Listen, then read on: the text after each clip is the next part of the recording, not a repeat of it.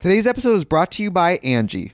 Angi has made it easier than ever to connect with skilled professionals to get all your jobs and projects done well.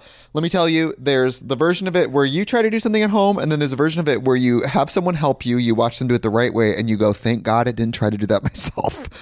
I have fully done things around the home that I think look good, and then a bang in the night, and I wake up to a shelf collapsing, a painting falling off the wall. Like it, I've I've seen it all go south. I own a home, and I can tell you, I know how much work it can take. Whether it's everyday maintenance and repairs or making dream projects a reality, it can be hard just to know where to start. But now all you need to do is Angi that and find a skilled local pro who will deliver the quality and expertise you need. Whatever your home project, big or small, indoor or outdoor, you can Angi that and connect with skilled professionals to get the project done well. Right now, one of my wish lists is I want a bike for my condo in Milwaukee, and I would love to rig it up on a pulley in the ceiling because I have one of those like lofted ceilings. But I'm so scared to try that on my own. Angi has 20 years of home experience and they've combined it with new tools to simplify the whole process. Bring them your project online or with the Angi app. Answer a few questions and Angi can handle the rest from start to finish or help you compare quotes from multiple pros and connect instantly, which means you can take care of any home project in just a few taps. Because when it comes to getting the most out of your home, you can do this when you Angi that. Download the free Angi mobile app today or visit Angi.com. That's A-N-G-I dot com. When you need mealtime inspiration, it's worth shopping Kroger, where you'll find over 30,000 mouthwatering choices that excite your inner foodie. And no matter what tasty choice you make, you'll enjoy our everyday low prices, plus extra ways to save, like digital coupons worth over $600 each week. You can also save up to $1 off per gallon at the pump with fuel points. More savings and more inspiring flavors make shopping Kroger worth it every time. Kroger, fresh for everyone. Fuel restrictions apply. Another day is here, and you're ready for it. What to wear? Check. Breakfast, lunch, and dinner? Check. Planning for what's next and how to save for it? That's where Bank of America can help. For your financial to-dos, Bank of America has experts ready to help get you closer to your goals. Get started at one of our local financial centers or 24-7 in our mobile banking app. Find a location near you at bankofamerica.com slash talk to us. What would you like the power to do? Mobile banking requires downloading the app and is only available for select devices. Message and data rates may apply. Bank of America and a member FDIC. Like this show and want to make your own? Let me tell you about Anchor. It's free. There's creation tools that allow you to record and edit your podcast right from your phone or computer. Now you can even add any song from Spotify directly to your episodes. The possibilities are endless for what you can create. Whether it's music analysts, your own radio show, or something the world's never heard before. Anchor will distribute your podcast for you so it can be heard on Spotify, Apple Podcasts, and many more. You can make money from your podcast with no minimum listenership. It's everything you need to make a podcast in one place. Download the free Anchor app or go to anchor.fm to get started. Hey, well, welcome back to the Life Wide Open podcast. We've been traveling for two weeks. We're finally back home. It feels good. We got a special guest on today, a fellow Midwest creator, Miles Montplaisir, aka the You Betcha guy. Thanks for coming on. Yeah, thanks for it. having me, guys. Uh, we've run into each other a few times, and I think it was good that we got together finally. You know, I think our audiences are a little bit different, Exactly. but the Midwest is the Midwest, so I think it works. I got a funny story about that. So every time I, you know, I'm sure you have conversations like this. Someone will ask me, "What do you do for a living?" I'm, I'm a YouTuber, and they'll go, "Oh, really? You ever, you ever heard of the the You Betcha guy?" And I'm like, "Yeah, yeah, of course." And they're like, "Nice, yeah, you should see if you can do something with him." He's so funny. More times than I can count. Yeah, well, yeah. we're here. We're finally. I know doing we're finally together. doing it. So when people come up to you, being that we're both from the Midwest, and, and they go, What do you do for a living?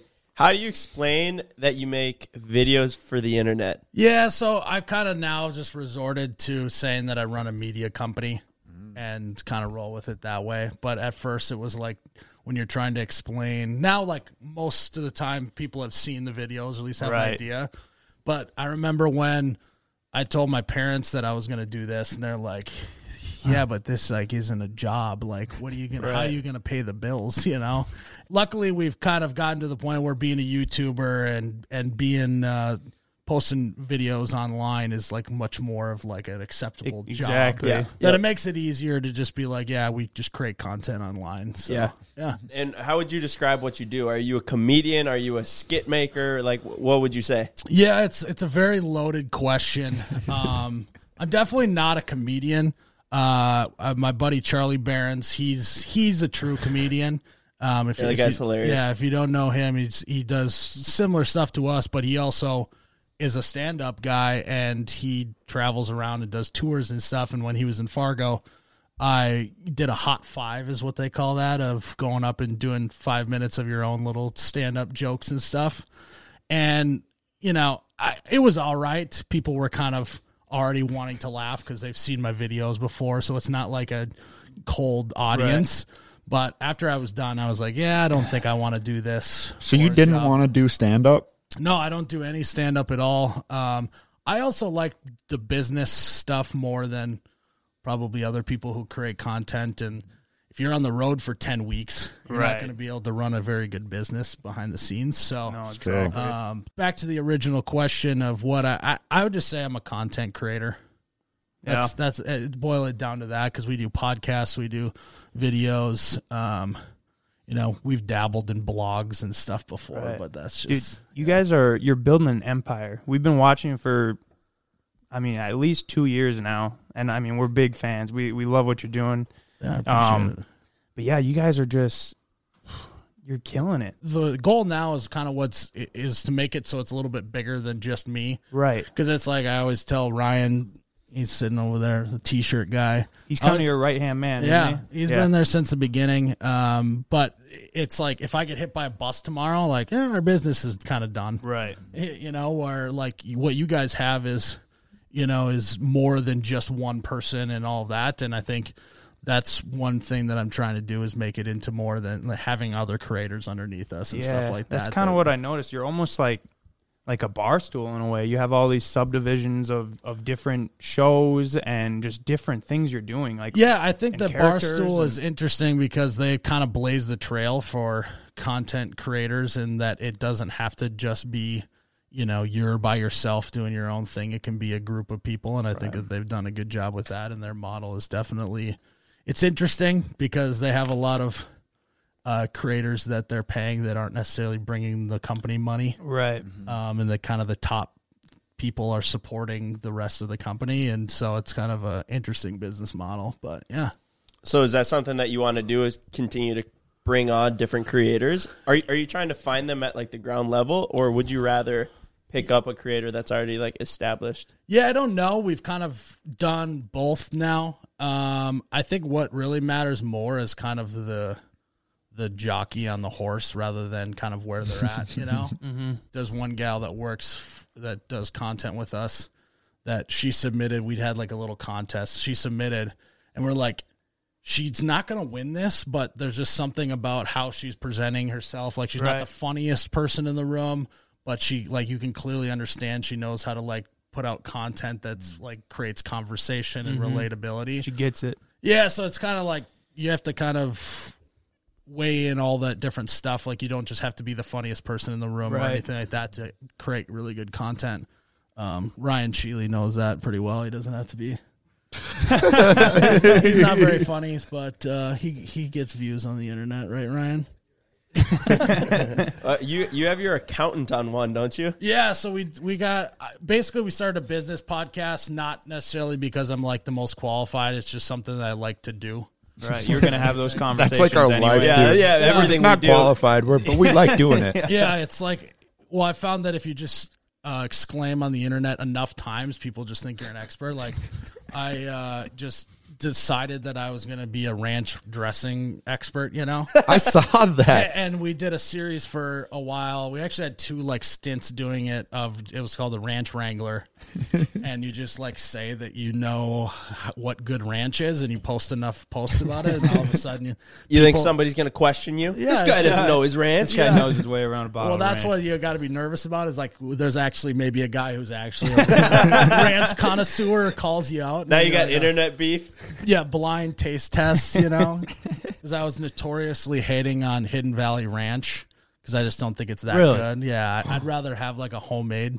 Well, what's funny is there's a lot of homemade ranches that are made from the Hidden Valley packet, like the powder. Right. So it's kind of whatever. But the actual stuff that comes out of the bottle, I'm not necessarily a big fan of, and and that was like people are like, well, put that up against another one and see which one you like. Blind taste test and.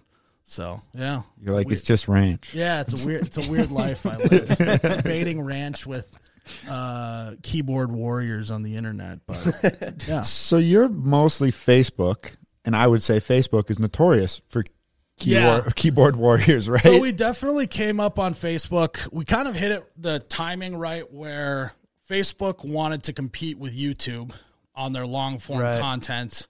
Um, so they were kind of pushing long form stuff, and we kind of hit it at the right time where they were doing that, and then they also started monetization like YouTube does. And so we we built an audience there. We kind of tailored our content to be shareable and com- you know tagging friends and stuff like that. And so that's kind of our audience grew the fastest.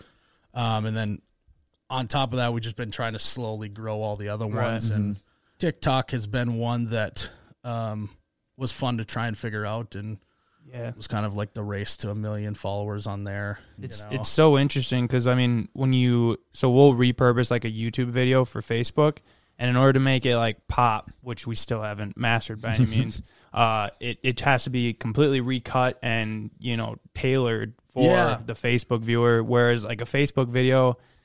You know, I mean, I guess it, it could work on YouTube, but for us, it, it wouldn't necessarily I imagine it's probably got to be cut a little tighter, right? Yeah, like it's exactly. Move a little bit faster, just you have because to get the point off right away. Yeah, whereas like I feel like on YouTube, you click on a video and you're like, you're committed. I'll give this at least a couple minutes, Right. That I'll watch it. Whereas on Facebook, you have like ten seconds. You're or just I'm just scrolling, keep maybe. going. Yeah. Do you mind going back and kind of just telling us what what all sparked this? Like, how'd you how'd you get into this? Were you making videos for a long time, or did this? Yeah, what- so what's the I- story? once I started doing this, I kind of like thought back to like, you know, was there any like, was I doing videos before? And growing up, it wasn't like a passion of mine or anything, but I do remember me and my younger brother would take the family video camera and we made our own parody sports center.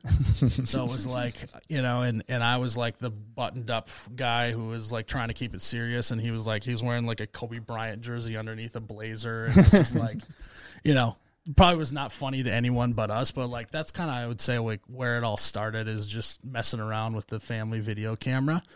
After college, so well, one I went to college, so my dad owns a, a concrete construction business, um, and I don't know if you guys have ever worked concrete before, but Oh, you don't want to work concrete. tough work. yes. My dad always joked. He said that I made you work concrete growing up so that you would go get a college degree um, and wouldn't have to work concrete the rest of your life. Not that that's, it's just really tough work and it wears you down and whatever.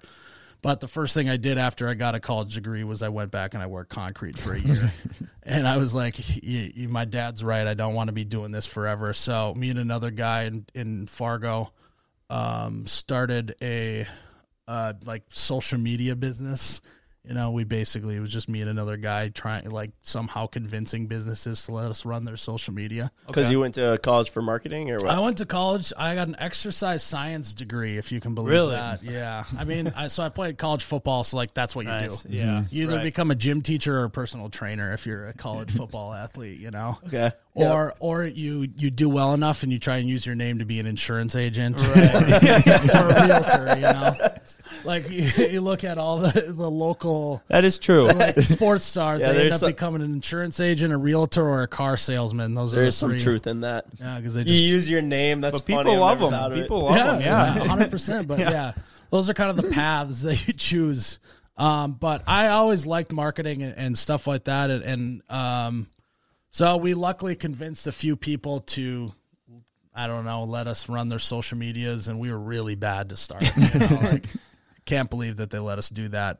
That was probably the course of two or three years where at one point me between me and another guy we had to edit like 30 videos they weren't like long videos but like minute to two minute videos in a month Holy crap! and like so i think that all those reps that we got kind of like laid the foundation for what You Betcha ended up becoming of figuring out what does well on social media how to edit a video to work like that. And then what was it like four months before i started You Betcha i was like i got this idea for a page. The thesis was that everything that's happening on tv is going to happen on the internet and like someone's going to do it right? Like the action sports Yep. television shows. You guys are now that. Like Yeah. that's that's what you guys are the new age, the internet version of that. And I was like, well, someone's gonna. It's just gonna get niche down a little Right. bit more. I'm like, someone's gonna be like the Midwest page, right? The entertainment for people in the Midwest. So like, let's just try it out. Um, it kind of started more of like a lake page of like lake content, Right. boating, stuff like that, and then it just kind of morphed into more the the Midwest on a broader scale. And luckily, we had a video blow up on Facebook that kind of laid the foundation. It was comparing a Busch Light to a spotted cow. I don't know if you've ever been to Wisconsin and had a Yeah, we've they, they spotted love their spotted cow. yeah, and I didn't. That's sacred to and, 'em. And I absolutely uh, pissed them all off by saying that the Busch, Busch Light light. was better than the spotted cow. And You so I've did. been- I'd have to agree, honestly. yeah, well, and I've been repairing that relationship with Wisconsin ever since. But uh, it, it turns out if you can trigger a few people, that's a good way to get a video to go viral. You true. guys- I you was, guys know I was gonna right? ask because you make all these stereotype videos, so like eventually one of these stereotypes has to get pissed off. Like that's not how we are, you know? yeah, we're that pretty, happen? we're Yeah. pretty strategic of like making sure that what we're saying is like You're has smart. credibility. Yeah. yeah. So like yeah, like making fun of people who have Traeger grills, not like making fun of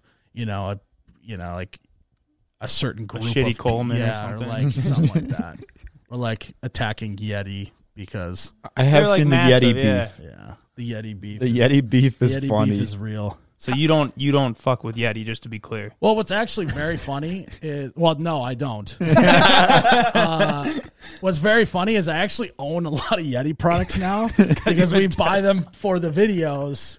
But I'm like, it sucks because I'm like, I can't be seen in public with a Yeti, you know. So it's like I just have these like Yeti products just sitting there doing nothing. I should probably like give them away to like family or whatever. But You've got the three hundred dollar lawn chair sitting in the I, garage. I actually, I actually do um, still have that, and it's like I, I have become what I've hated. you know, like, it was like a weird moment where you're sitting there and you're like, you look around, you got the cooler, the the eighty dollar lunchbox, the fifty dollar bottle opener, all this stuff sitting there. You're like, wait, am I a Yeti snob on accident? But uh, yeah, and then that well, and that stemmed to make the the U Betty the Right. the- where I just took two inch insulation foam um, and duct taped it together.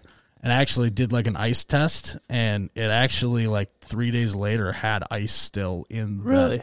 Because that's what a Yeti is. Yeah. It's just insulation foam wrapped in plastic. Right. So it was like that was kind of a fun little project. What comes to mind when you picture the perfect roommate? One who comes when you call, one who doesn't forget to lock the doors, maybe one who doesn't steal your milk just a little bit at a time, hoping that you won't notice. At apartments.com, they understand that when it comes to roommates, a pet can be your best bet. They're easygoing, they eat what you serve them, and they never clog the toilet. And that's why apartments.com has the most pet friendly rental listings on the internet. And with instant alerts, you'll know the moment that your perfect pet friendly place becomes available. Apartments.com has so many features like 3D virtual tours, the ability to save your favorite apartments, and with over a million places to rent, you are absolutely going to find the right place for you. Apartments.com knows that moving can be stressful, but by giving you options, filtered searches, and more, they can help take away some of that stress. When I need a new apartment, I will definitely need a pet friendly choice. So if you guys need a place that's pet friendly and human tolerant, check out apartments.com, the place to find your pet friendly place. Thanks, apartments.com, for sponsoring the podcast. Today's episode is brought to you by Angi. Angi has made it easier than ever to connect with skilled professionals to get all your jobs and projects done well. Let me tell you, there's the version of it where you try to do something at home, and then there's a version of it where you have someone help you, you watch them do it the right way, and you go, thank God I didn't try to do that myself. I have fully done things around the home that I think look good, and then a bang in the night, and I wake up to a shelf collapsing, a painting falling off the wall. Like it, I've I've seen it all go south. I own a home, and I can tell you, I know how much work it can take. Whether it's everyday maintenance and repairs or making dream projects a reality, it can be hard just to know where to start. But now all you need to do is Angi that and find a skilled local pro who will deliver the quality and expertise you need. Whatever your home project, big or small, indoor or outdoor, you can Angi that and connect with skilled professionals to get the project done well. Right now, one of my wish lists is I want a bike for my condo in Milwaukee, and I would love to rig it up on a pulley in the ceiling because I have one of those like lofted ceilings. but I'm so scared to try that on my own. Angi has 20 years of home experience and they've combined it with new tools to simplify the whole process. Bring them your project online or with the Angi app. Answer a few questions and Angi can handle the rest from start to finish or help you compare quotes from multiple pros and connect instantly, which means you can take care of any home project in just a few taps.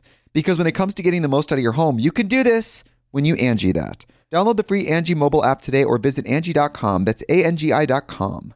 Is the You Betty coming this spring? Uh, I've actually thought me and Ryan actually have done this before where we were like we could you know uh like wine and the canvas and wine things that gals go to like where they they drink Right. wine and then they like all paint a picture together. Yeah. We were like we should have a you Betty making class where you drink Busch Light and you make a you Betty and all you need was be insulation foam duct tape and that's about it and uh but we never ended up doing it the logistics weren't as as good as what we wanted but Do you guys do coolers? Do you sell coolers? no, we've talked about it, but it's kind of a business nightmare of like, You got to make it good. well, not even that. It's where do you store a thousand coolers? True. It's true. You know, it's like three cubic feet of cooler right. times a thousand. That's you know, it's just a lot of space Right. and, and all that to to do. But yeah, we've we've definitely thought about it.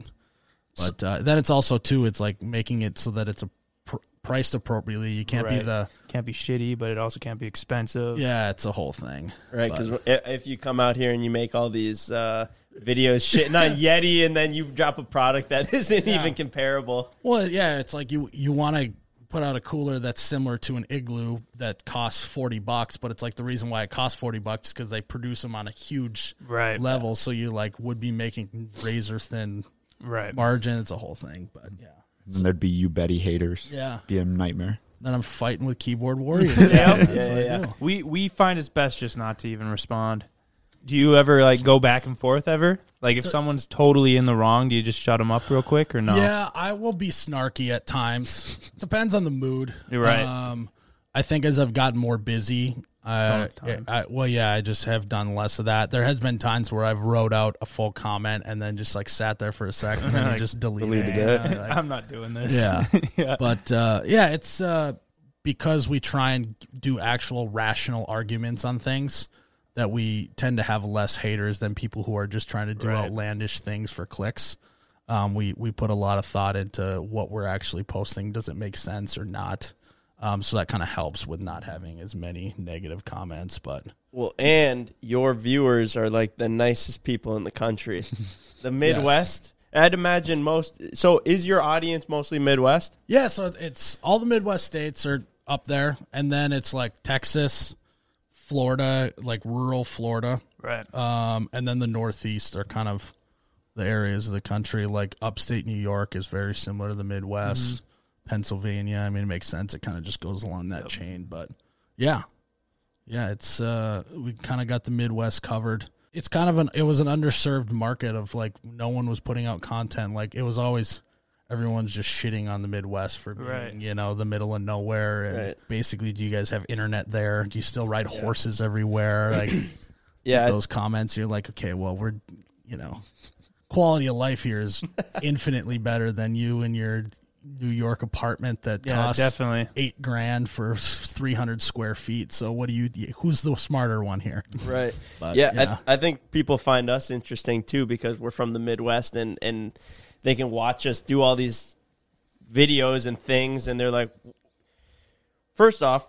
I didn't even know that people lived in Minnesota. But second off, how do you do all this stuff? Isn't there like skyscrapers everywhere? Yeah. So I mean, yeah, I it just works for our content. You got to create your content around where you live. Well, what's funny is when I watch your guys' videos, I'm I must be like now crossing the threshold to being like my dad because I watch your guys' videos and the first thing that pops into my head is so dumb, but it's like.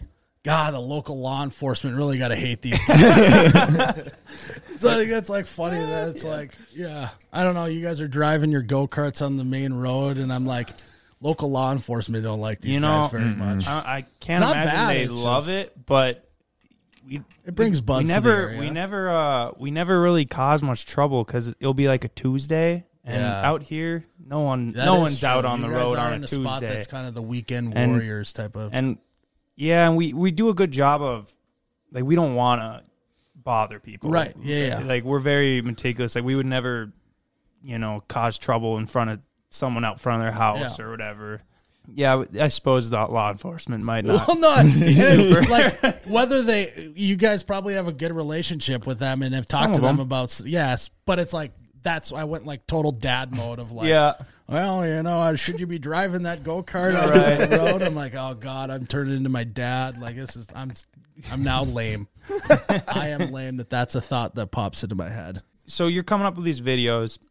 I feel like every single one of your videos is extremely relatable to anyone who has grown up in the Midwest or even those places that you had just previously mentioned. What's your creative process of like coming up with this? Is it just you? Is it like is Ryan sitting there with you? Like how do you come up with the ideas and and make it all happen? Well, it's what's actually funny is like you know you go to a family reunion and you're Probably like, your best spot to get content. You're, you're like you're like building a video in your head as you're at the family reunion. You know, like I think that that's kind of how a lot of stuff comes about. Is you're out with your friends at the bar. Got your ear to the ground. What kind of sucks, and you guys probably know this about content, is like you really never turn it off because you'll say something. I'm like, that's a mm-hmm. great video idea. Hold on, let me write it It's down. like my or- notes list is yeah, so exactly. far. Yeah, and I think that that just having your ear to the ground, paying attention to how people interact. I think I my personality just kind of naturally points stuff that like that out. So I think that that helps. Um, and then obviously we have a team behind us that um, will bring ideas to the table, and we will um, brainstorm and do all of that. how but to make it better. our best ideas come from just like well now what's kind of nice is our podcast feeds a lot of our like longer form video ideas because it'll just be us talking about bullshitting. you know like what everyone does and then we put out a clip on that and that does really well so i'm like hey we had our uh, how to drink patio beers video Yeah, watch that. yeah, that stemmed from just a bit on the podcast talking about drinking patio beers, and so that's like also been a good way to almost like test market it a Right. little bit, which is kind of weird. But You can kind of get an idea of how uh, everyone reacts to it, or yeah, whatever. It's like almost like a focus group without doing a focus group type of thing, which has been fun. How many how many podcasts and like videos are you doing? Let's say just a month because you're putting out a lot of content. Yeah, so we have at our company we have 18 employees now. Um, probably five or six are just on the merchandise side of it, um, and fulfilling orders and, and retail stuff, and then the rest is content creators. We have three full time content creators, and then we have some part time guys that are doing other stuff in the company. That also, you know, our breakfast ball podcast. They are you know running other stuff, but then they do the podcast together. And so I would say the podcast we have. You know, the You Betcha Radio, which is the main one that we're Right. on. That's kind of the one we put our weight behind. Um, I also do a Raging Workaholics podcast where it's just me talking about business stuff. Um, and then we have a Hot Dish podcast, which is the gals in our office kind of have Yep. their own podcast. Um, Breakfast Ball podcast, so probably like four or five. Um, but again, we have editors that, all these that do that Yeah. and uh, create clips. And oh, and then we're also launching a new podcast with Charlie Berens Oh, nice. um, called the Bellied Up Podcast that uh, is is actually a call in show. Oh, Really? So we, That's we good. put out like, hey, call into this number, and um, like we did the Midwest advice, and a, a a gal called in from Germany and was and was like, hey, I'm born and raised in Germany. What what can I do to be more Midwestern? what is that a joke? No. And then Charlie Berens told her that all she's got to do to be Midwestern is hit a deer with her car. I was like, I was like, oh my god, you're you're telling people to get in traffic ass, ac- accidents. That's not good. But uh, That's so true though. yeah, that's like the that's like the christening. Like now you Yeah. are Midwestern by hitting a deer with your car. so true. But uh, yeah, so we got that, and then they all everyone kind of creates their own content on top of that, and when you bring these employees on, do you kind of have them, you know, almost make their own schedules or or decide like what they're doing throughout the day, or, or as like the boss, how do you keep them busy? We actually don't really have set hours. It's like more so you have set things you need to get done. You know, you, You got to put out a weight. podcast every week. You got to put out X amount of videos every week. And then you just make that happen and how you do it and what time you do it and all that is kind of up to each individual creator. uh, figuring out how to not micromanage everyone is like now the stage that I'm at of letting go and letting people be creative and do all that. It's been tough. Um, but sometimes you just get to a point where when you're trying to like control everything, Yeah. you get so exhausted from doing that. You're like finally just like, you know what, screw it. I don't even care anymore. It Just does it, it do does it, yeah. And then it ends up going better. So it's, yeah, it's definitely a learning curve on that side of it. So there isn't a like a schedule then. Like they're not like, hey, on Tuesdays we film You Bet Your Radio. Well, maybe you do have that. yes, but- yeah. So we have like a schedule like that, but um, everyone kind of sets their own schedule of when they're posting this video and not. They kind of do it week by week. We want to get to planning. I mean, you guys maybe feel this. Maybe maybe you guys do plan further ahead, but we've like never been able to plan more than like two weeks ahead, just because I don't know. Part of that is the company's taken on my personality, and I'm like a push everything off till last minute type of guy. Sometimes your best work comes out in the last minute. Thank though. you. Yeah. See, Ryan? Uh, because Ryan's the exact opposite. He wants to plan way ahead, and I'm like, you know what? But I'm gonna be so much smarter in two days, right? Like, what if I think of a better idea in the next two days? Then you know, then we're screwed. Yeah, there is something to be said about putting it down to the last minute, and then that's when you really do put in your best work. Like when we're editing videos, we- we'll we'll have a video filmed like a week in advance, and we, me and CJ, don't even start editing it until the morning that we have to drop it at seven. but that it's night. a grind. I And- mean, we oh, show up it's a six grind. a.m. Yeah, and we don't get go me till wrong. seven. Yeah. maybe you get like lunch. But but when we just tell ourselves like we don't have a choice, we have to make it Right. done. Then it's like, eh, we're probably a little more. You know, Yeah. this is going to be cut right here, and I'm not even going to think twice about it. Well, it's probably the right decision. And you and you have this like ideal thing in your head, right? Mm-hmm. Of that someday I'm gonna have my shit together, Right. And it won't be like this. Yeah. And then another day, another week, another month, another year comes, and it's the same shit over and over again. You need the pressure though. So like we tried, we tried, uh, we tried editing yesterday to get a little bit ahead because we knew we were gonna run the podcast and we're planning on dropping a video tonight. Yep. So we, I, I mean, we got the most part of it done, but I was planning like, oh, I'm just gonna have it all done. I, I just couldn't. Yeah. I just couldn't. I was like, I got so much time. Like once we get done with the podcast, I'll probably have like seven hours left. Like this is just a little two hour bit. is that a Midwestern thing? I don't know, Ryan. How do you feel? He's like, I hate it. But I think it's a personality thing. right. Personality. I think it's like the if you're a creative person, like a lot of content creators are, they naturally are more procrastinators and all of that, and I think that's probably part of it. Yeah, I feel like if you have too much time, then you almost overthink it. Yeah. You have to have like there's a certain amount. It can't be like too little though, because then you're just gonna. Well, we actually have run into that with our videos where we will like have sunk an, a way too much time into something, and we're like, the internet's gonna hate this. it's not even funny. Well, like we ju- yeah, we just put way too much thought and effort into it, mm-hmm. and that it actually made it worse because we overthought things and all Sometimes you that, just got to and- run it, man. Yeah, that's the beauty of the internet is it is very run and gun at times. For the most part, you could have the best video last week. Doesn't really matter next week because you know, Yeah. or this week because there's something new going on or whatever. Well, you know? and, like People I kinda even think forget. about like what if just less people were on the internet when you posted it that day because it was nice out. Right. Everyone was No, there's a outside, lot you of know? things. Like There's- there's, there's so many factors. factors that it's you just have to almost try and make good content and not get too bent out of shape if something you think's going to do well Mm-hmm. So doesn't. and- do you break down analytics? Like, do you kind of analyze and try to figure out? yeah, we look at things like watch time and Mm-hmm. uh, um, Thumbnail click through rate. Retention Yeah, and- we're starting to get more into YouTube. It's one of those things too, though. Like, our uh, we kind of have a style that if we were to do the classic YouTube style, it doesn't like fit ours. So we're like trying to find a a thing that will the YouTube algorithm likes, but also like still fits our brand, and we're not just becoming the like Right. you know over the top YouTuber because that's not our style. And it, it works on YouTube, but we just are we're in the middle of figuring that Yeah. out. But yeah. I feel like your audience too has got to be. I mean, most uh like your uh jokes and you know the way the video is tailored, the people is tailored to. You got to be.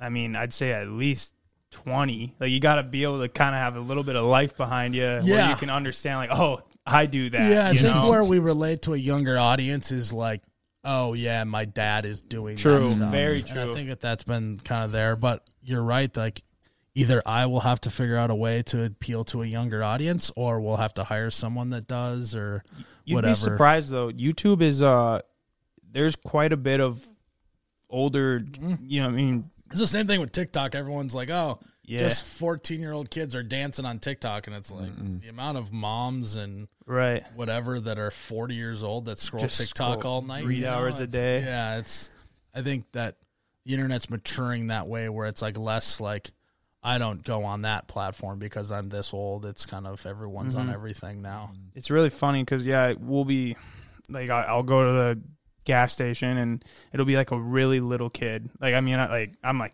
I don't know if they should really be watching this type of like like seven. And now you're sounding like your dad. right. And I'll, uh, I'll say hi or whatever, take a picture.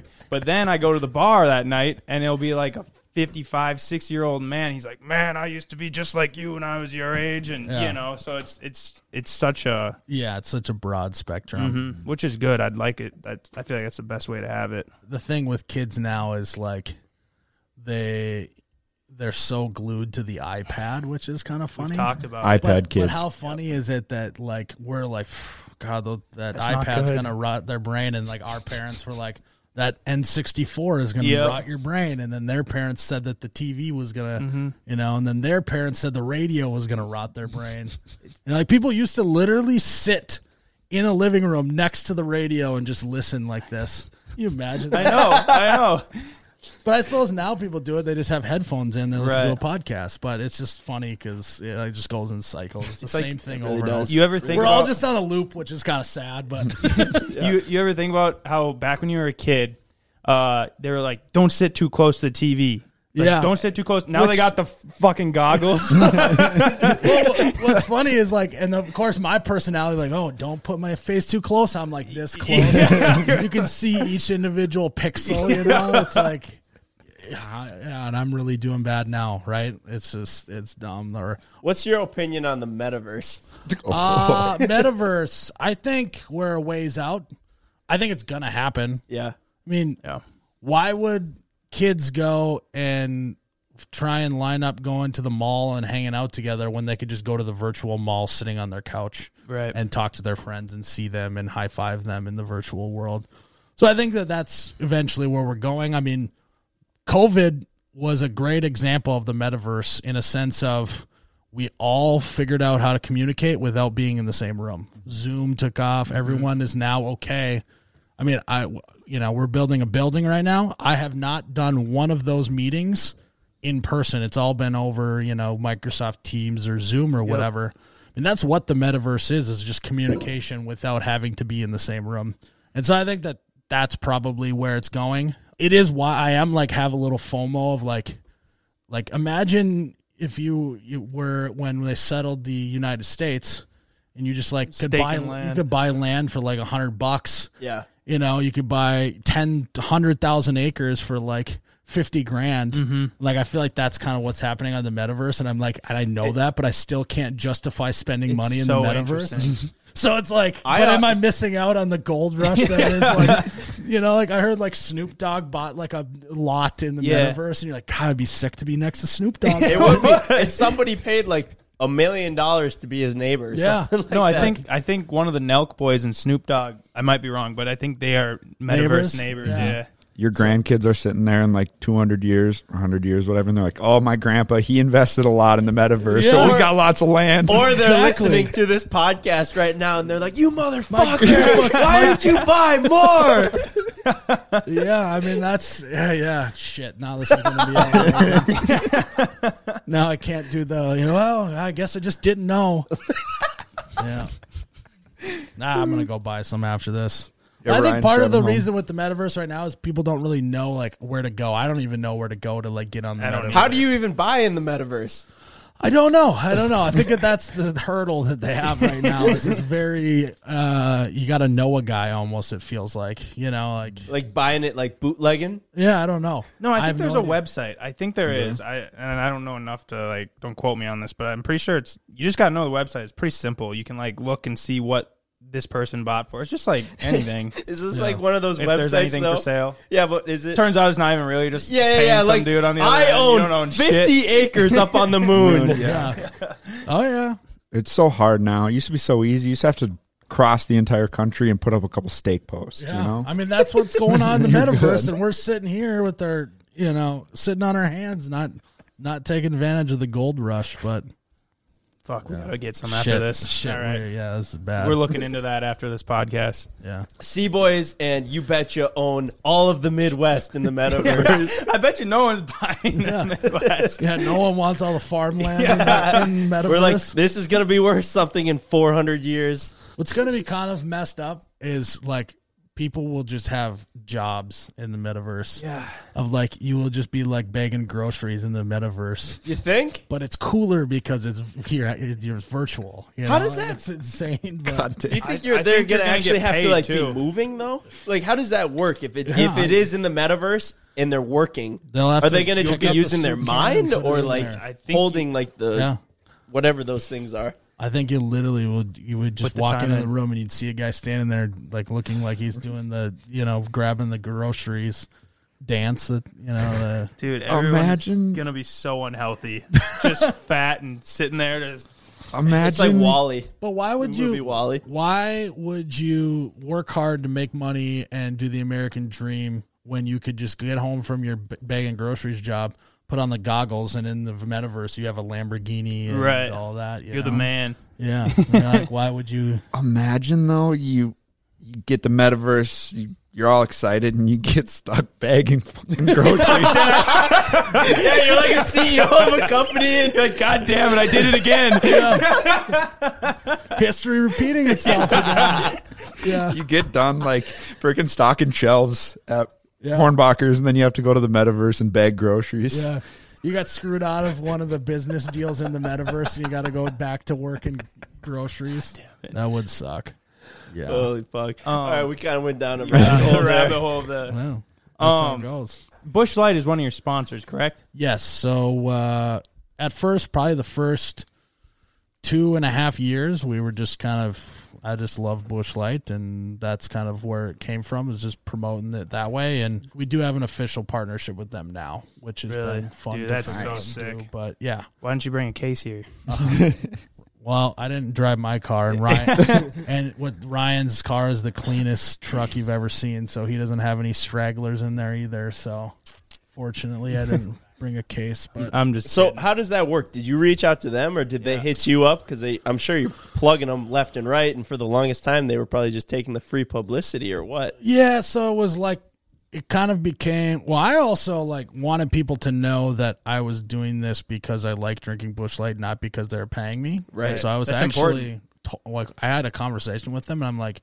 I think we should officially work together at some point, but let's just not do it yet. So I actually like told them that I Really? didn't want to do that right away because I wanted people to not be like, "Oh, this guy's just doing it for the cash." You know, like I think that that's one thing that's really tough about social media is like in order to pay the bills, you got to do brand deals and ad revenue and all that other stuff.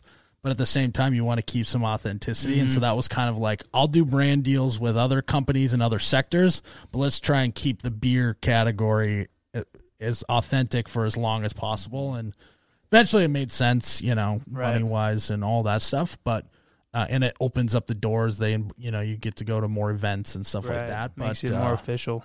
we've done our work to make them feel comfortable like that i'm not gonna they can put their money behind us because i i've shown that i'm not gonna do something stupid i think that that's like those big corporations It's tough. They if they co-sign you and you do something stupid then they're like well that's bad reflection on us bad know. pr Yeah. so yeah, yeah yeah We know. No, I mean we work with Polaris, yep so they're like our corporate sponsor. yeah i mean and um, phenomenal company, but kind of the same thing where they're like, all right, guys. yeah let's If, maybe if we're gonna back little, you, yeah. like, yeah, don't be. And that's one Don't thing. make if us like look bad. you're a content creator and you're listening to this, there's a time to be edgy and there's a time to be smart.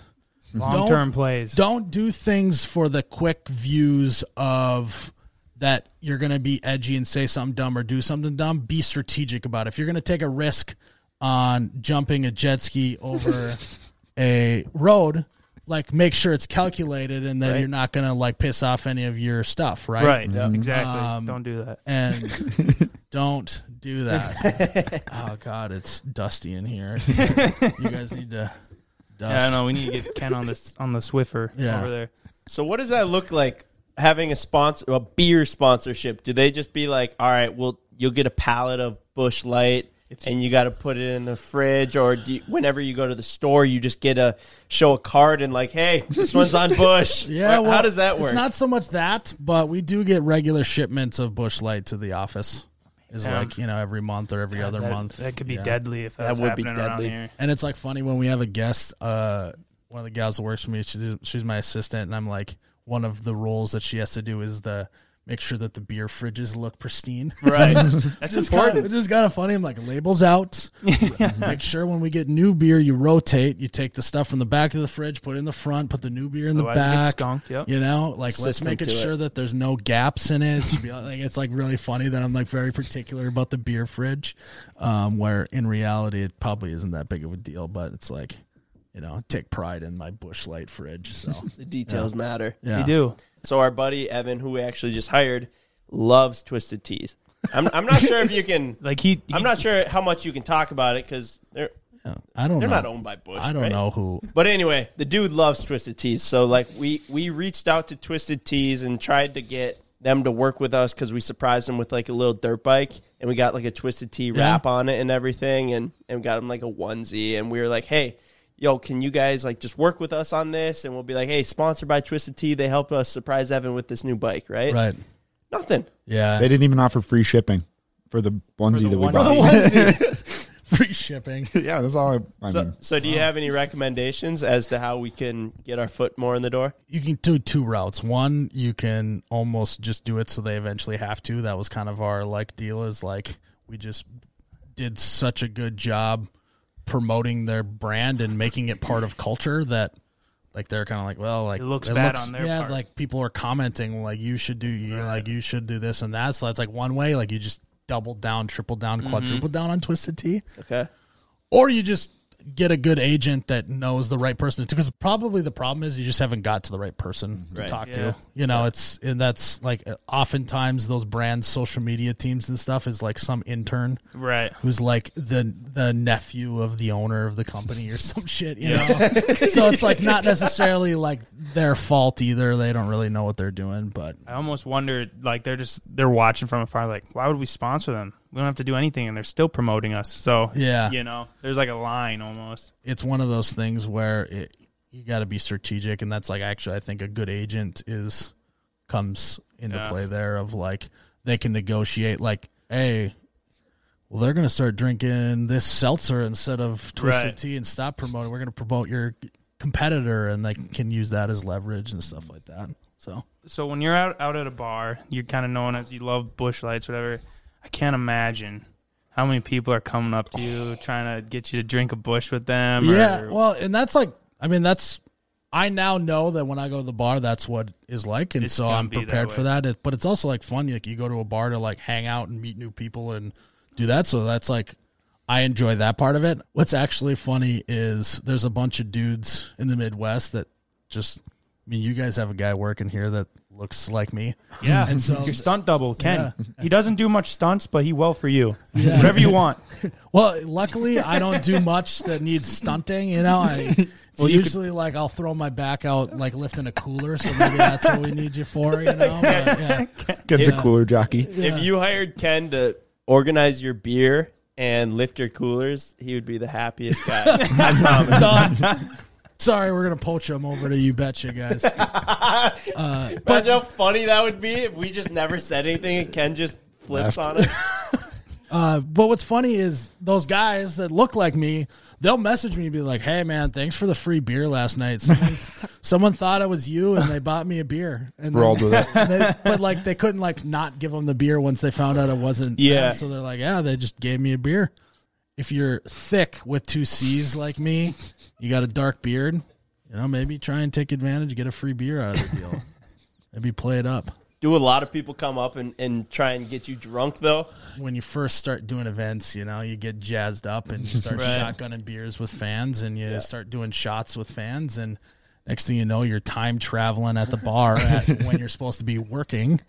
Um, so I kind of instituted like a, I don't really do, I don't shotgun or do shots at like events and stuff.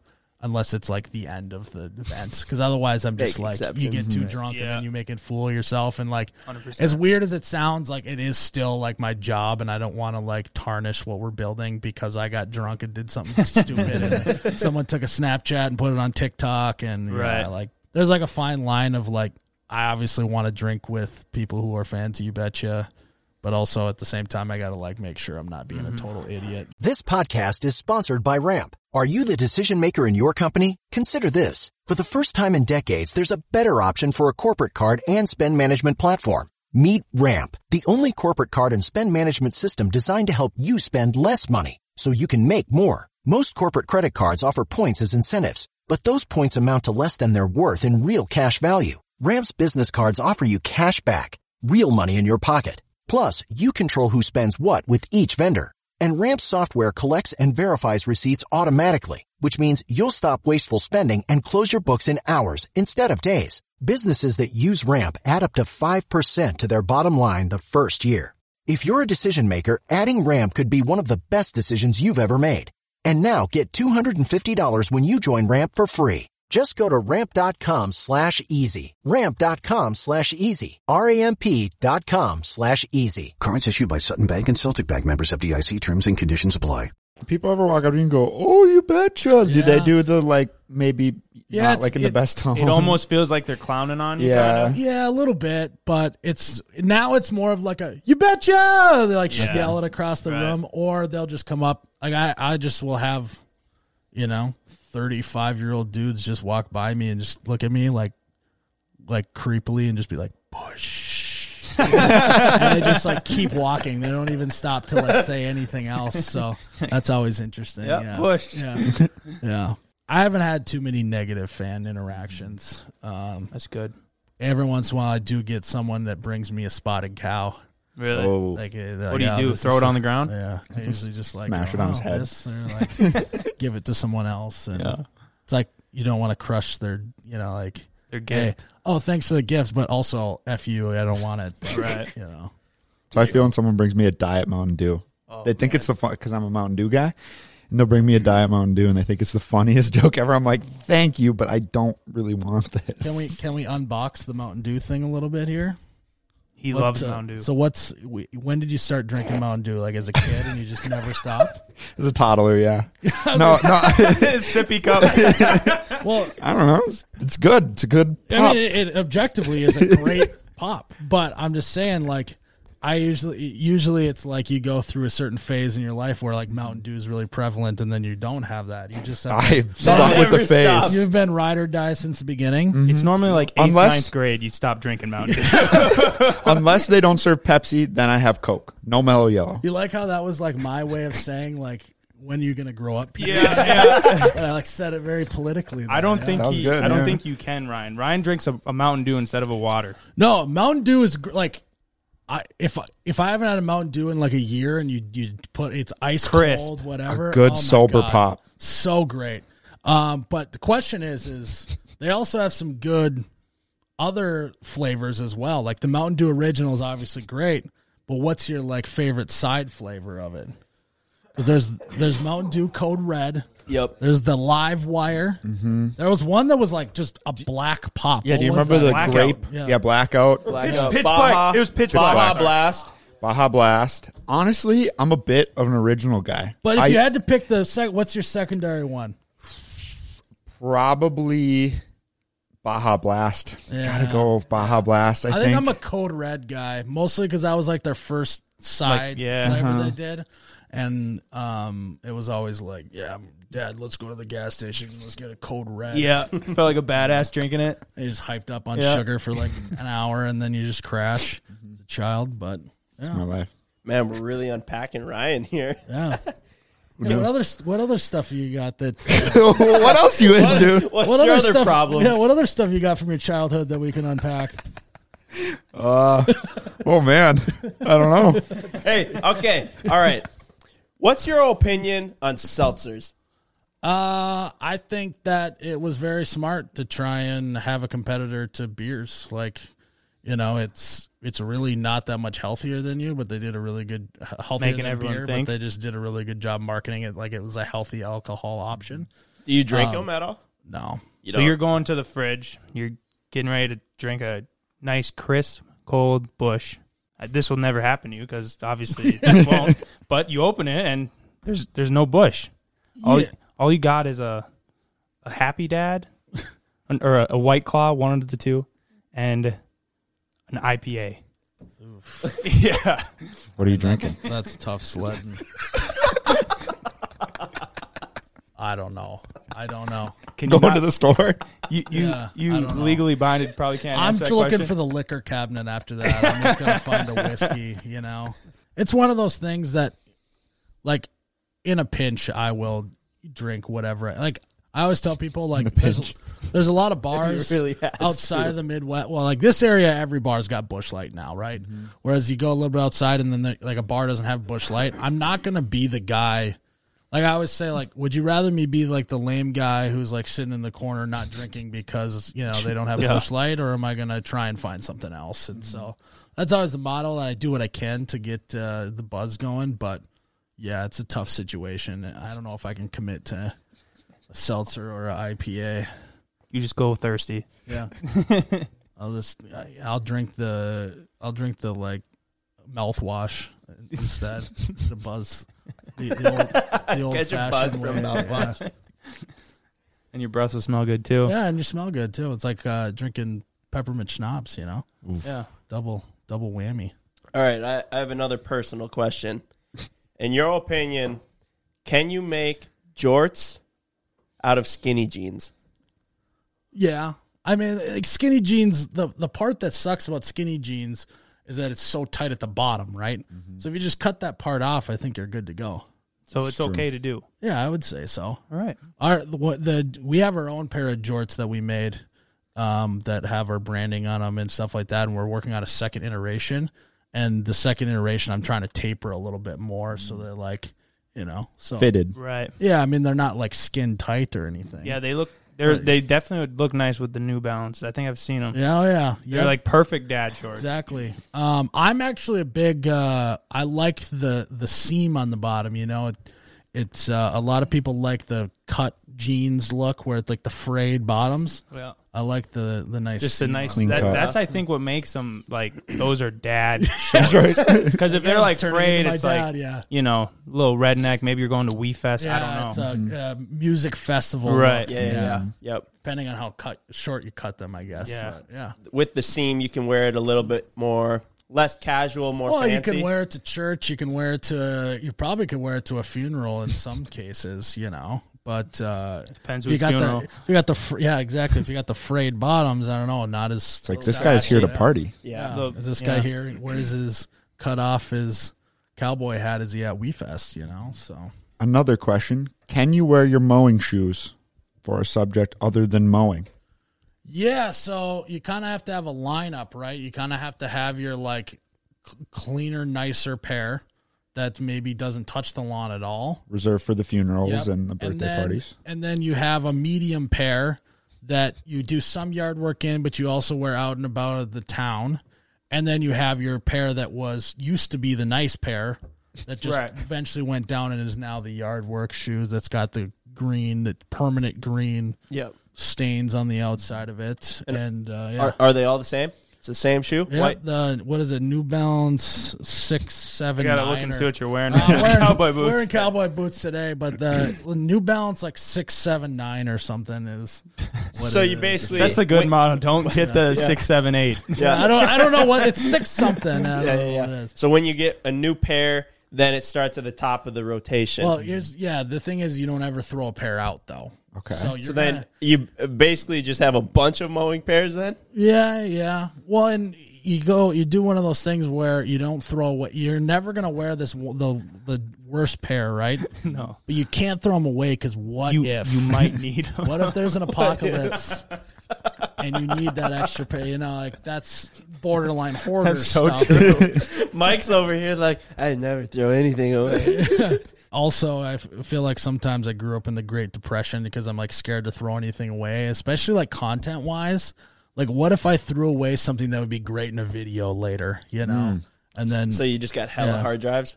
well, yeah, but like it's more so like uh like clothing items and stuff. Like there's also like I have the original cutoff that I wore in the first dad video. Right. I'm like, can't throw that out. Sentimental. Yeah. Yeah.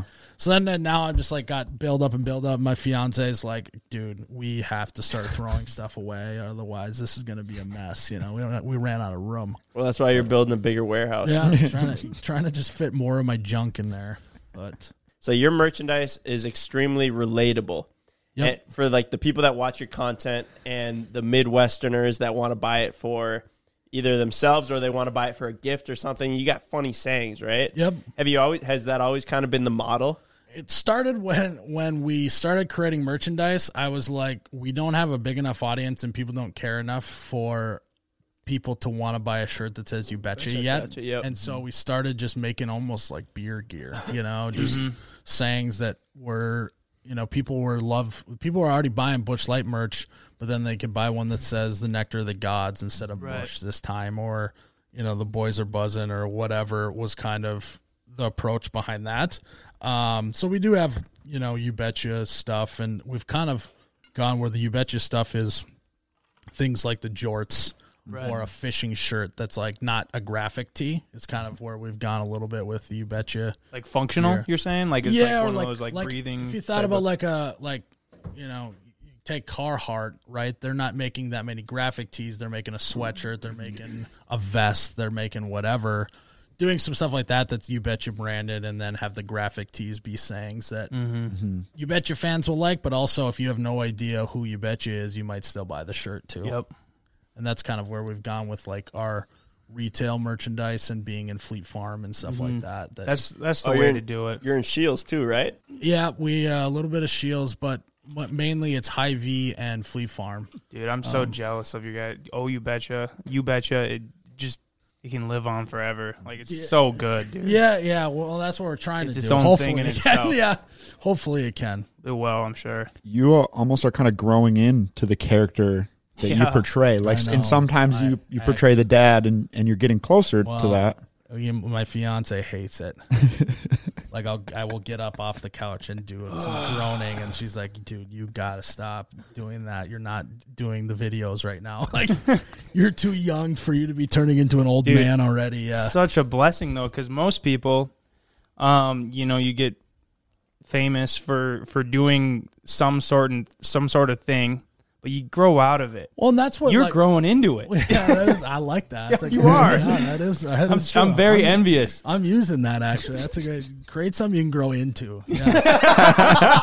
uh, no, I, I actually at the beginning battled a lot from going from being the Busch Light guy to trying not to be pigeonholed to just being the beer guy, but maintaining that roots of being the Busch Light guy, but then also becoming the you betcha guy and having other reasons why people follow us instead of me just doing beer reviews or Yeti reviews, and that's kind of where our skit videos and the dad character started and all that. So Like obviously you got your Midwest content that's relatable, but then you're doing doing stuff like uh, during the Super Bowl. I saw you had the Super Bowl. I don't. I can't remember the title. Yeah, it was yeah. every Super Bowl party ever or something. Yep, yep. Like that.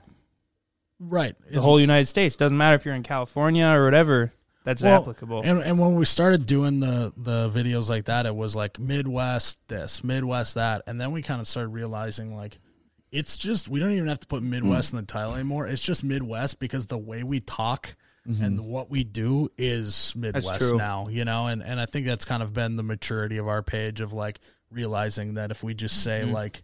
You know, every lake day ever, we don't have to say Midwest Lake Day Yeah. anymore mm-hmm. because it's like, well, everyone just knows that's what it is. So, yeah. um, but yeah, that's kind of something we've done too is like like our, our thumbnail and title of our video is maybe revolving around some kind of action sports thing but then once you like get into the video there's like two or three other whole segments or bits in the video that are just you know it might just be humor like ken spends too much time on the toilet so we build him a reclining you know Yeah, I toilet I you know like one, yeah. like just things that you don't necessarily need to You still use that, by the way? I, I took I one can't dump in it why. Yeah. It was it was pretty gross. I'm not gonna lie. We got the chair at Goodwill. Well, so you actually did do it? Oh yeah, Oh Use my it. Yeah, it was God. functional. dude, it was kind of tough because like your my leg, like my kind of dangling a little bit. I'm kind of short. It was gross though. Like I was worried if we would have kept it any longer. We a lot of our friends like to come over for just a party or whatever, Yeah, hang yeah. out on the weekends, Yeah, that'd have been pissing bad. all over the side of it. That'd been disgusting. I didn't want to disassemble it. I don't. I didn't take it down. Actually, whoever did it, good job. Yeah. It's hard to flip up the toilet seat. One it's one thing hole. that I think that like you guys have done well is you obviously have your storylines of what you're going to do, but then I think all the side bits are what your audience comments That's on what and they what love the the reoccurring most. bits, and Yeah. so I think that that's smart. Like hmm It's like drink, drinking Mountain Dew, yeah, just Yeah. keep that going, and then it's like. You know, I'm going through a Code Red phase or a live wire phase. Could be a good switch up to the Mountain Dew look. People are maybe leave it as an Easter egg so your audience is like, wait, was he drinking a Code Red this time? Where's the regular Mountain Dew? You know? yeah. They would mean, catch it. They would. Ideally, we get to this the point in our YouTube career where we can just take a picture of Big Ken and go new video today, and it pulls a million Yeah. views because people are like, well. I don't really I'm If, care he, gonna- what if he's doing. Yeah, involved, really it's going to be what something doing. ridiculous or what? just some Yeah. no, you know, it's just like it doesn't really matter what the title or thumbnail is. Yeah. people are gonna just mm-hmm. click on it because they know it's gonna be funny, good Yes. content. Yeah, hundred percent. And I think you know to applaud you guys, you've you've done a really good job on YouTube. Where it's like if you, I like to look at the quality of views on the internet, right? You have like TikTok or like is like the cheapest views you can possibly Yeah. get, right? Like you could literally just accidentally get a million views on there, right? Then I think Instagram's harder because it's like not as like the feeds It's a little bit of- tougher to get discovered. yeah, I think Facebook's probably on the cheaper end because there's the share button that goes into everyone's feeds and all that stuff. Whereas Instagram, you don't share; you have to send it to one person at a time. Right. Yeah, Um, all this stuff, and then I think YouTube is probably the hardest because YouTube people go there to just watch videos, not to interact with their friends and all that other mm-hmm. stuff. You guys are like competing for, you know, if you're thinking about Basically, the, television. yeah, like if you're thinking about Netflix, it's like everyone has a Netflix show and everyone's competing for the, you know, popular like the top 10 and all that other stuff. It's mm-hmm. just like more competition that ways and I, and I think it's it's definitely harder to get views, so I, I applaud you guys for figuring that out and and crushing it there cuz it's it's definitely tough and we're still trying to figure it out.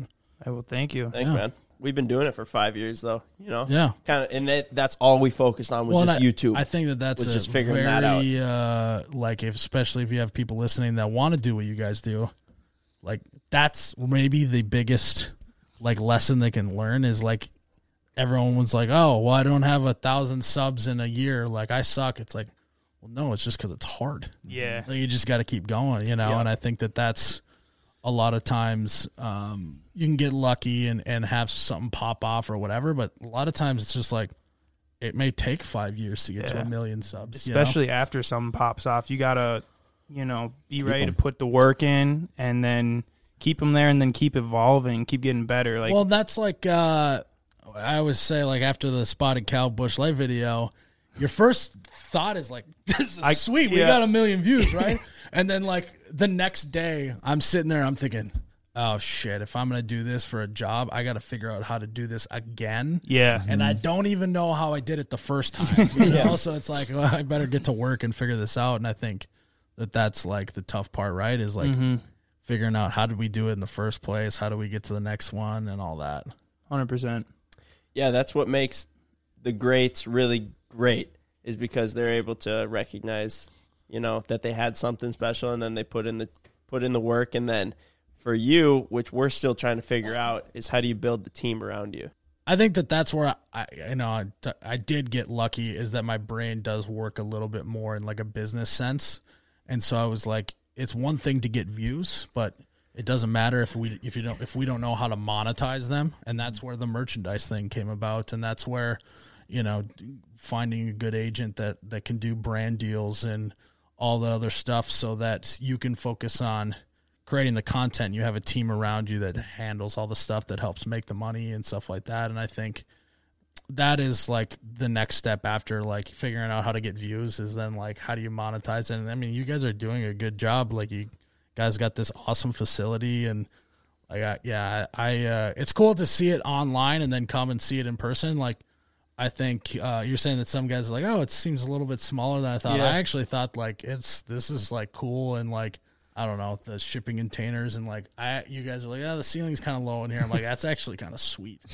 like I like that it's like feels like you guys have been grinding and kind of piecing it together and doing that. It's fun. Yeah, thanks, man. Appreciate that. Yeah. It's always cool to have another creator over here, and then we can kind of bounce ideas off of each other. Have you found that being from the Midwest or being from Fargo, there's like really not any kind of content creators or really people doing what you're doing? Do you think that you're limited on resources at all? I've had a lot of thought of like, you know, can you run a media company out of Fargo? Yeah. One opportunity is I think it's kind of the Midwest in general, is there is a lot of talented people out there and we just got to find them and put them on. I think it's maybe some growing pains in being the trailblazer of you create that in this area of the country. You know, it does suck. You got to fly everywhere if you're going to go mm-hmm. somewhere. But luckily, Fargo's airport's big enough to where you can get in anywhere within, you know, eight hours or Yep. whatever. And I truly believe that we can build something special in Fargo. I think it's a growing city. I think it's going to have more and more stuff happening there. And if we can be kind of a part of that too, helping it grow is is a, is a cool thing as well. Um, plus, I got you know it's like the Midwest values too of like I got fa- all my family and friends are in this area, so it's like you know to move to a different area of the country for our my business seems like okay, Right. well I would wouldn't be as happy because you know you got your family and friends here too, so that's something to think about as well. And you know that's part of the reason too. We were talking about the stand up show at the beginning. That's also not great for your family life to be spending 10 weeks on the road doing a comedy tour either. So mm-hmm. like I'm also trying to make sure I make decisions that are good for the long term Yep. of like me and like future family and all that. So I think that Fargo's a good spot. I think it's a great place to I mean, even here in the lakes area, it's a great place to like raise a family and do all that. So The best, I'd say. yeah. High quality of life, low standard of living, which is nice. You can make the same amount of money on YouTube as a creator who's in California, and you could have, you know, I think three times the size building. You could Yeah. have two times the amount of toys to do Mm-hmm. stuff with. But just because you live in this part of the country, and that's a big deal too. Of like, even Charlie lives in Mil- Milwaukee, and the it's just more expensive to live there. So it's like we can do more stuff and all that. So that's like another added advantage. we just like you use everything in our area to our advantage and we have that almost a one up on people because they don't have the opportunity to Yes. try to use that but uh Like if you guys tried to buy f- like 40 acres in California, it would cost you an arm and a leg. You know, like, You wouldn't be able to do it. yeah, we exactly. wouldn't be able to afford it yeah So it's like also another cool advantage there too. i think the hardest thing for us and you know we're a little bit more out of the way than fargo obviously not as convenient but we just can't find like a really good editor or t- couple editors and Yeah. like you know just we'd have to train them but it's like we need to find the right person first Go look at local news.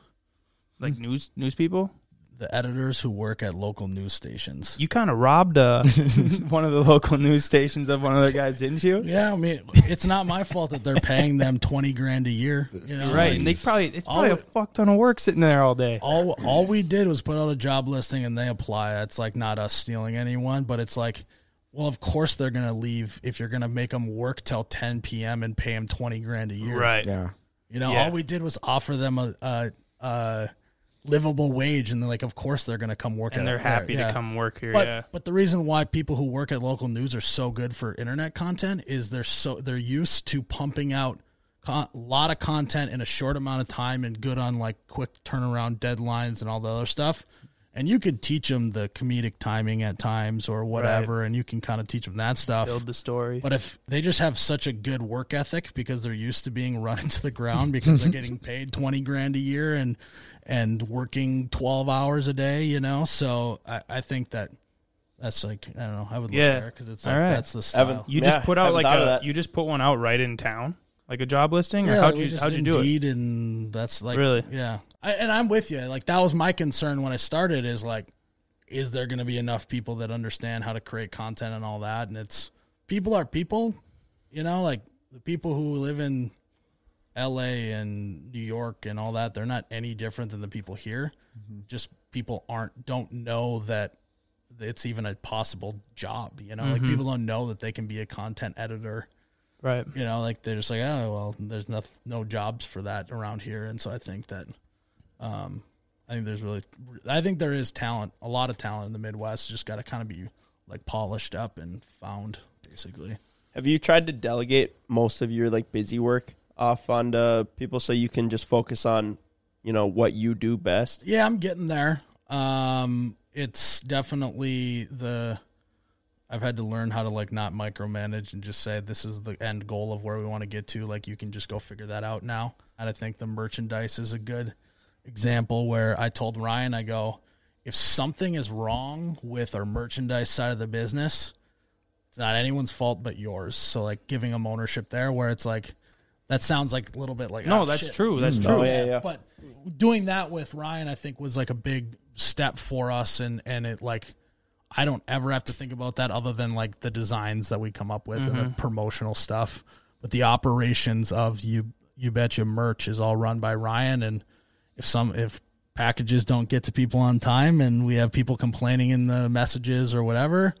First place I go is to Ryan and say, "What's going on? Let's try and fix this." It's Right. you know what went wrong. So I think that that's kind of where we're getting to. Yeah, good for you. That's the that's our next thing is just getting that. And I think once we really get that, we're gonna just dial in. I mean, when we really started taking off, everyone always thinks that like you quoted the jet ski jump. It really didn't blow us up on YouTube. It just made local news. So everyone locally Right, thinks yeah. like they just Locally go popular. like, oh yeah, they they jumped this jet ski and they got all these followers, you know, right from that. But it actually was just like an average video.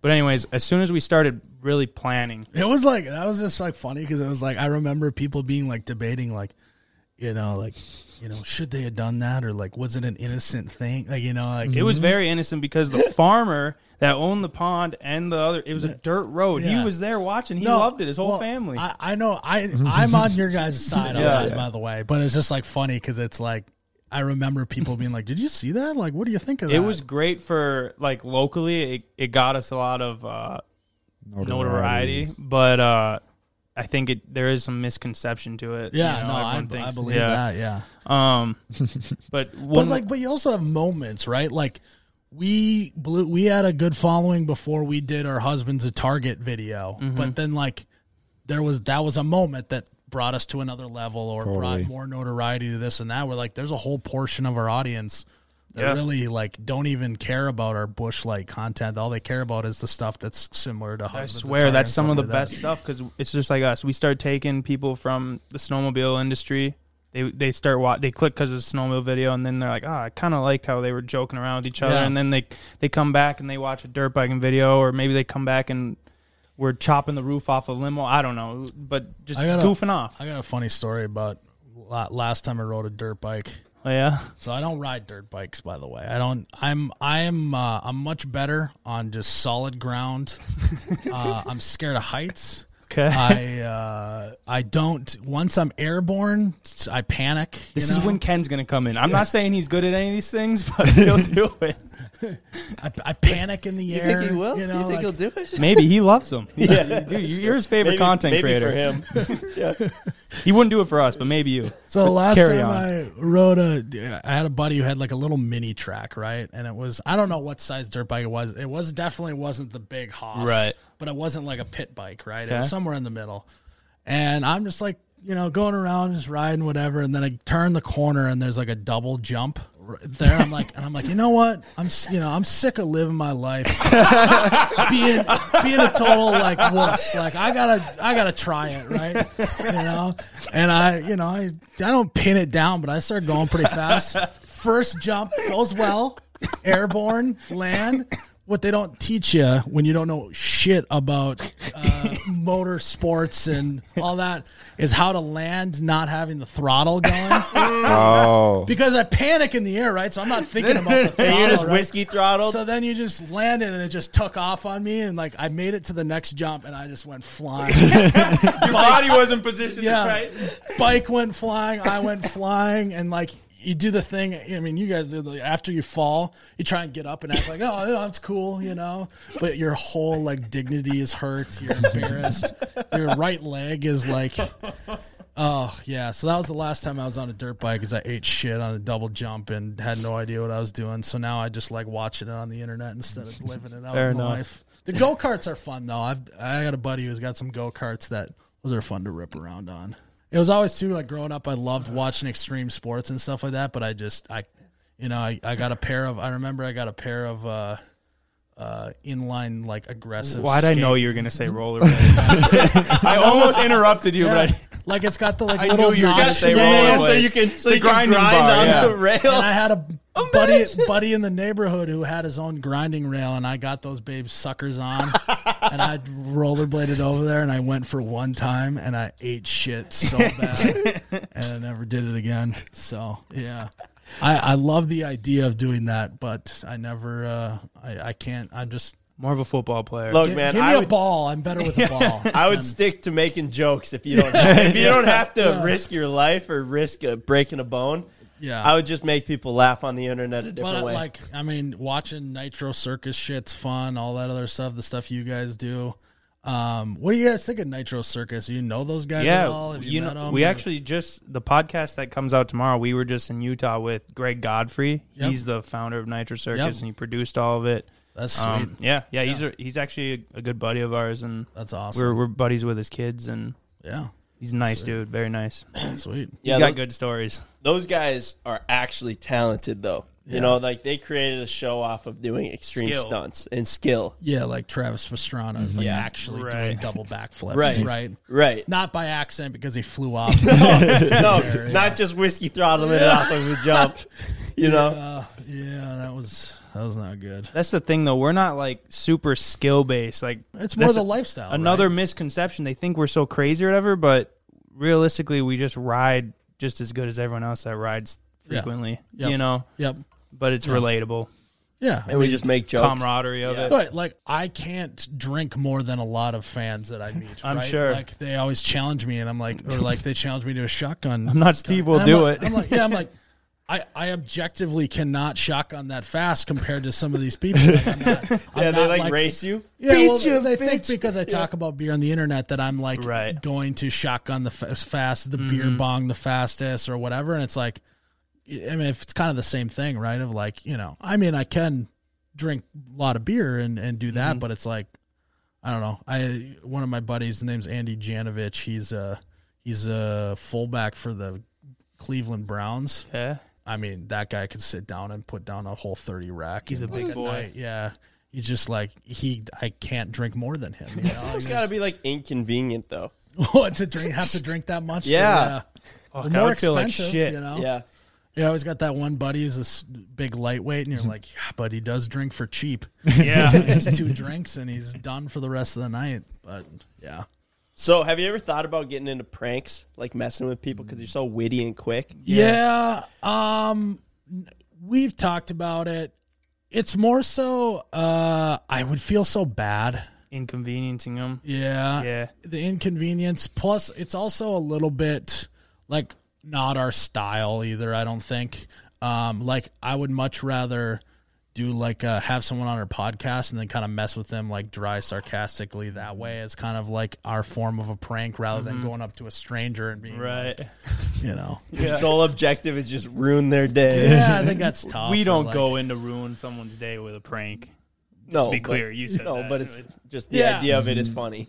Yeah. Yeah, and I think that I have the whole like Midwest nice brand, and then it's you know you're like I feel like you could do it in a nice way. I'm not saying you should, and I understand exactly what you're saying, but almost just like you Our- have this image where it'd be very to be more of like an impractical jokers yeah, type of you could just be kind of goofy, and there's like, what the heck's going on here, type of thing. Like you're just being almost a little like weird. we've talked about like how funny would it be to like uh or we were going to the Penn State Iowa football game this last year and we like we didn't end up doing it but we are like how funny would it be if I just did like man on the street style and Mm. the prank was that I just tried to work Nittany into the conversation as much as I Nittany? could so the, the Penn State or the Nittany Lions Okay. like what does Nittany even mean I don't know but this would be funny just to keep being like oh yeah Nittany Nittany man so doing that like that would be maybe That'd the be great. style that I would go for is more so like they're just kind of confused at what's happening. Dude, or- you totally could because honestly, you have this image that like is pretty unsuspecting. Yeah, yeah, like just nonchalant. You're very Like, like, this guy isn't out here messing yeah. with me. yeah, Yeah, Nit- Nittany, yeah. yeah, just like that. The classic meow and Super Yeah. Troopers. Yeah. Yeah. Same thing. Yeah. Same vibe. That would be kind of our version of a prank Yeah. if we were gonna do it. But yeah. Well, dude, we would love to have you on.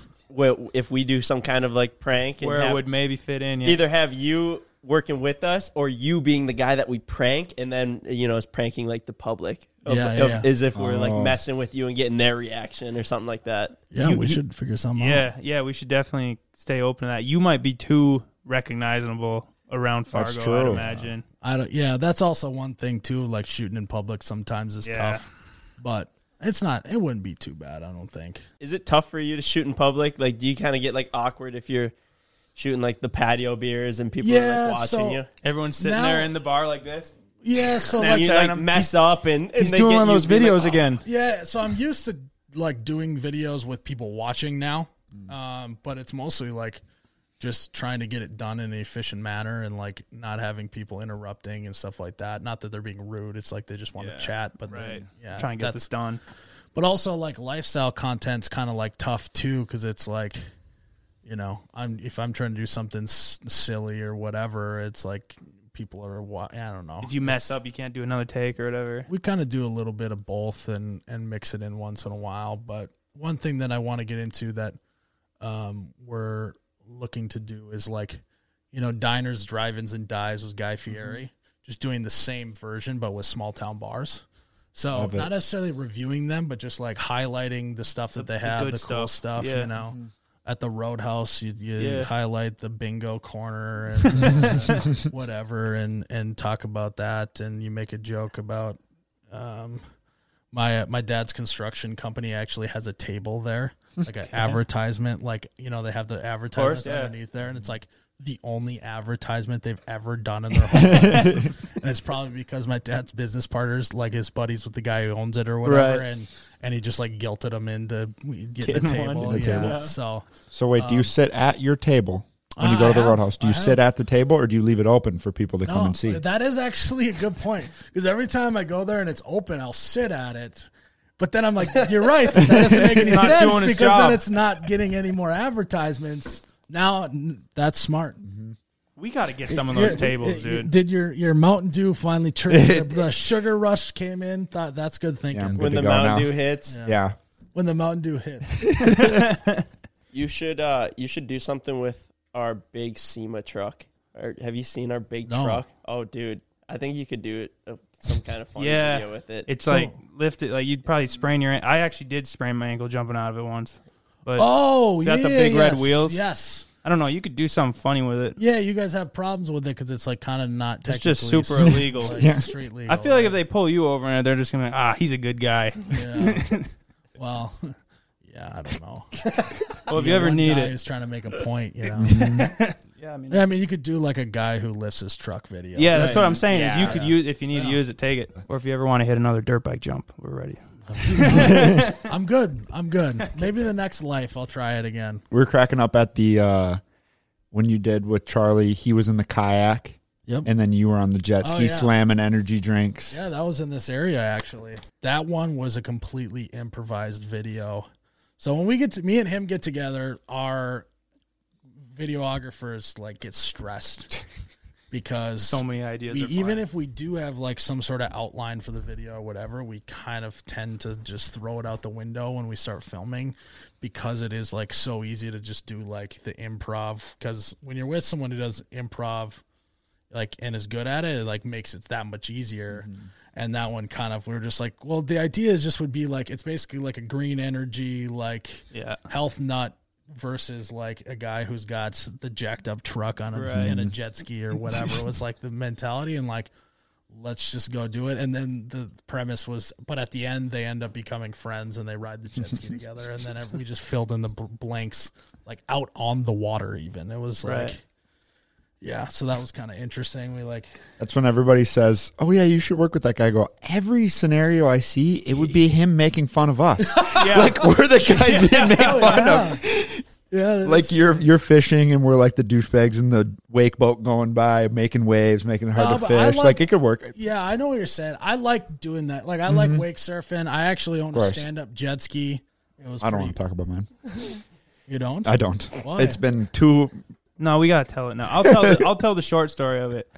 Uh, like you, like have- you enjoy it or you yeah, hate he, it? he loved it. I for l- eight minutes. Yeah, I loved it. It was sick. I bought a stand up jet ski and then we were like filming with it and they're like, do a backflip. And I'm like, okay, I'll do a backflip. And then I kind of sunk it, not to the bottom, but it got water in the engine and it hasn't ran other than the 30 minutes that I rode it Oh and then tried to backflip well, it. well, it was a backflip Did jet ski. It's like it? the one that's mm-hmm. made Yeah. for backflipping. Like it's got Yeah. a lever you pull it and it's supposed to do backflips. He surprises us with it. Well, is So it, it shows up. Fourteen grand he paid for this thing. but like, is it that? Because I know like jet skis, if you turn them over a wrong way, it can like ruin the engine or He something. Uh, yeah, I don't really know. I, I did the wrong thing for sure. I didn't He do the right almost thing. landed the backflip though. I was, was very close. impressed. Mm-hmm.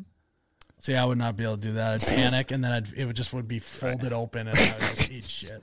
I'm the I'm the same way, but I would know if I buy a stand up jet ski that's supposed to do backflips, they're gonna expect me to do a backflip on it. So I'm just not gonna touch this thing. I'm not. I'm standing That's smart. clear. That, pick your battles, Right. I'd say there, yeah.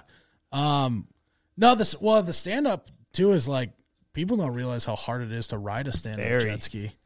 They get on it and they think that, and then they end up. You can al- the def, you always see the defeat. Yep. They just troll, they troll back with their legs hanging off the back because they couldn't get it. Yep, you go into it with so much confidence. Yeah, you're like, oh, that looks easy out there, Yeah. and then you get on it and you're like, oh shit, this is wobbly and like even turning sometimes is tough, and yeah. It's sketch going fast on it too, because if you fall, you eat it. You're like, Yeah. All right, so we got a plan. We're gonna get you on a dirt bike. We're gonna have you backflipping Ryan's jet ski. all the stuff. I'm just we won't do. exhausted. You're not busy today, are it's you? like, guys, I'm used to just sitting in a lawn chair all day, you know, and you guys are like having me wake surfing and jumping shit. Yeah, we play a video and we make you do all that, and we're like, okay, what are we gonna do for yours? Like nothing, man. We're just gonna sit down, have a couple Yeah. beers, and chat. Yeah, there you go. I think this has been good. Yeah, It's I been appreciate really good. you guys Thanks. having me. I again, studio suite. I like the desk. I like the setup, and uh, you know, when, it's it's cool too to like see. You know, we obsess about stuff like the set and where the lighting and shit like that at ours. So like to see you guys also put thought into it too is cool. And um, you guys are crushing it. I appreciate everyone, you guys having us on, and uh, yeah, I think we both uh, just keep keep going the way that we're going, and it's gonna be fun to see in a few Yeah, years. absolutely, absolutely. I think this was our our perfect uh merge, our perfect collab was a podcast. Yeah, yeah, Yeah. just sitting, chatting, Yeah. and hanging out. now, Yeah. when now when people say, "Yeah, go listen to the podcast," Yeah, there you go. I like that. Well, if you're if you're out and about, well, you will be. You just got a cabin over here. Come come on over the summer and hang out. yeah, so I think we should do a video, but let, we just have to think on what makes sense Yeah. for. And even Totally. if we're even if we're not doing a video, though, come Yeah. on over and we can Yeah. bullshit or whatever. But your Instagram is oh you betcha, right? Yep, so it- Plug all your stuff. I, I did a really good job. So you say, "Oh, you betcha," right? But there's an extra H in there, a silent H. So that was really smart by me, right? but you can't just say it. So it's O H H, you betcha, on all the platforms. Uh, we got our own podcast, You Betcha Radio. Um, yeah, so that's Go kind of check them out, guys. honestly, if you just search You Betcha, hopefully we'll yeah, come you, up. you get it. It will, yeah. Yeah. All right, well lit. Thanks, guys. All right, peace. Today's episode is brought to you by Angi. Angi has made it easier than ever to connect with skilled professionals to get all your jobs and projects done well. Let me tell you, there's the version of it where you try to do something at home, and then there's a version of it where you have someone help you, you watch them do it the right way, and you go, thank God I didn't try to do that myself. I have fully done things around the home that I think look good, and then a bang in the night, and I wake up to a shelf collapsing, a painting falling off the wall. Like it, I've I've seen it all go south. I own a home, and I can tell you, I know how much work it can take. Whether it's everyday maintenance and repairs or making dream projects a reality, it can be hard just to know where to start. But now all you need to do is Angi that and find a skilled local pro who will deliver the quality and expertise you need. Whatever your home project, big or small, indoor or outdoor, you can Angi that and connect with skilled professionals to get the project done well. Right now, one of my wish lists is I want a bike for my condo in Milwaukee, and I would love to rig it up on a pulley in the ceiling because I have one of those like lofted ceilings. but I'm so scared to try that on my own. Angi has 20 years of home experience and they've combined it with new tools to simplify the whole process. Bring them your project online or with the Angi app. Answer a few questions and Angi can handle the rest from start to finish or help you compare quotes from multiple pros and connect instantly, which means you can take care of any home project in just a few taps. Because when it comes to getting the most out of your home, you can do this when you Angi that. Download the free Angi mobile app today or visit Angi.com. That's A N G I.com.